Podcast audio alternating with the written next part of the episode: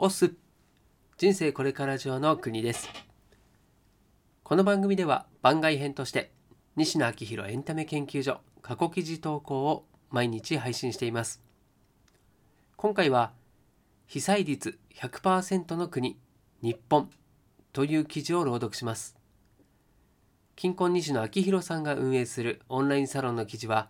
過去1年以前のものは基本シェア OK となっています。記事の振り返りやオンラインサロンではどんな記事が毎日投稿されているのか気になっている方に向けて配信をしています。では2020年5月5日投稿記事を朗読します。最後までお付き合いください。おはようございます。現在4本の新作絵本を同時で進行で作っているのですが昨日弊社のスタッフさんからそのうち日本の存在を今日初めて聞いたんですけどと問い詰められたキングコング西野です。そういえば伝えることを忘れてた。どうやら伝えることはとっても大事なので今日は株式会社西野のスタッフさんとオンラインサロンメンバーの皆様に業務連絡をしたいと思います。現時点ではあまり実感が湧かないかもしれませんが、そこそこ大切な話なので、頭の片隅に置いておいてください。被災率100%の国、日本。昨夜、千葉県北部で震度4を記録する地震がありました。すぐに千葉県のサロンメンバーの安否を確認取り、皆様の無事が確認できて一安心。今回は大事に至りませんでしたが、以前もお伝えしたように、日本に住む以上、梅雨、かっこ水害、台風、地震の脅威からは逃げることができません。今、西野昭弘エンタメ研究所には5万5千人近くのメンバーが在籍していますが、近い未来、天災が日本を襲い、この5万5千人の中から悲鳴が上がることは決定しています。特にコロナ中に天災がぶつかってくると、あ、コロナ中に天災がぶつかってくると、これがなかなか厄介で、感染のリスクからこれまでのような避難所生活はできないので、まず間違いなく被災地の情報網は混乱します。適切な場所に適切な量の支援が届かないということは往々にしてあり得るでしょう。僕らはその事態に備えておかなくちゃいけなくて、そこで有事の際は近所に住むサロンメンバー同士でつながり、支え合えるようマッチング部、かっこ県人会を作りました。僕はこの記事を書いた直後に病に倒れるかもしれませんし、車にひかれるかもしれません。シンプルに酔っ払って爆睡するかもしれません。過去、この可能性が非常に高い。つまり、タイミングによっては、僕が有事の際の対応を秒速でできないケースも可能性としてあり得るので、今日は有事の際のマッチング部、県人会の扱い方について、株式会社西野のスタッフさんとサロンメンバーの皆様にお伝えしておきます。株式会社西野のスタッフさんへ被害が予想される規模の地震や台風があった際はその時に動けるスタッフがすぐに被災地のグループに飛び安否確認のスレッドを立ててくださいその際同じスレッドが立つといけないので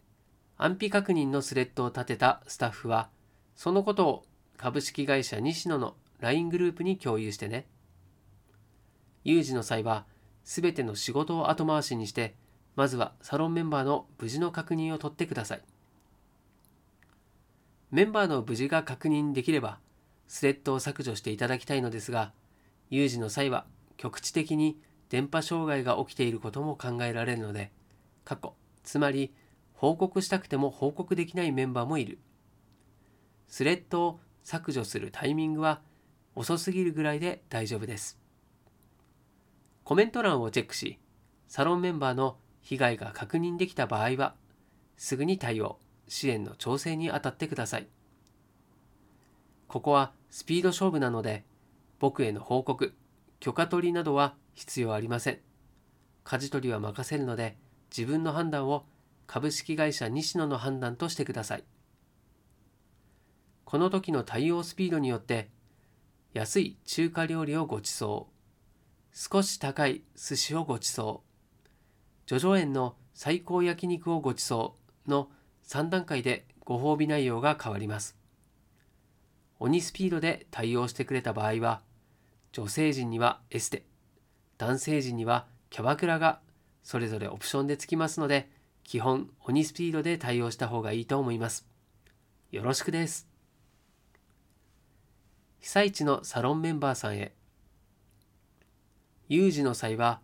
エステかキャラバキャバクラに目がくらんだ株式会社西野のスタッフが鬼速で安否確認のスレッドを立ち上げますので、お住まいの地域の県人会をご確認ください。人手や物資が必要な被害であれば、遠慮なく、過去、マジで遠慮なく、安否確認のスレッドのコメント欄に被害状況を投稿してください。その時、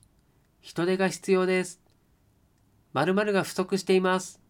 だけを書いてしまうと支援が集まりすぎてかえって邪魔になるということが起きてしまう可能性があるので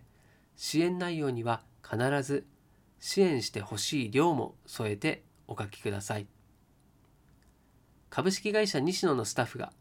過去支援物資を片手に現場に急行できればいいのですが地域によってはそれができない地域もあるので被災された方と同じ地域にお住まいのサロンメンバーさんの中で比較的元気な人が過去無理のない範囲で助けに行ってあげてください。人や物資が集まりすぎてしまうと被災された方も被災された方を困らせることになってしまうので救援に向かう際は必ず事前に報告してください。被災された方の負担を極力減らすためにコメントのラリーはワンターンで終われ終わらせるよう工夫してください。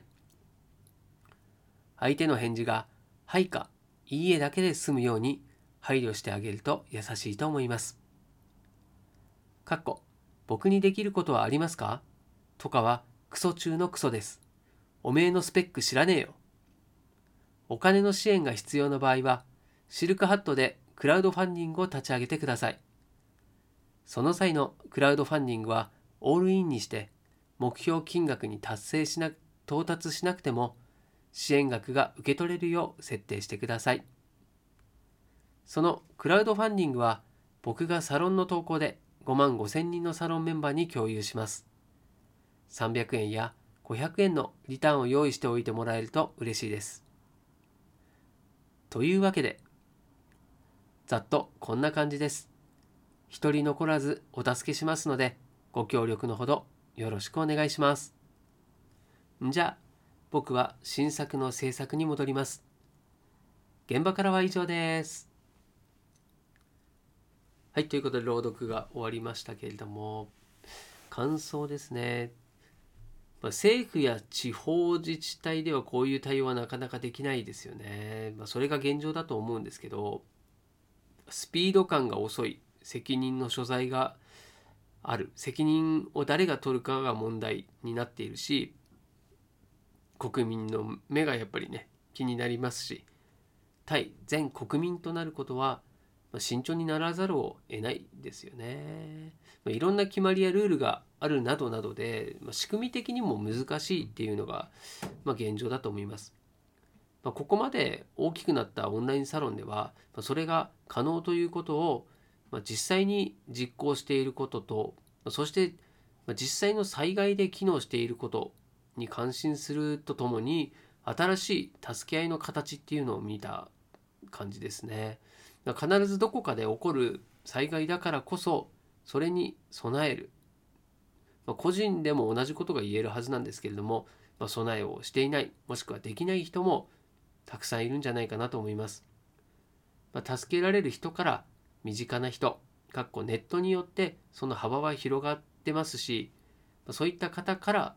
助ける意識を持って、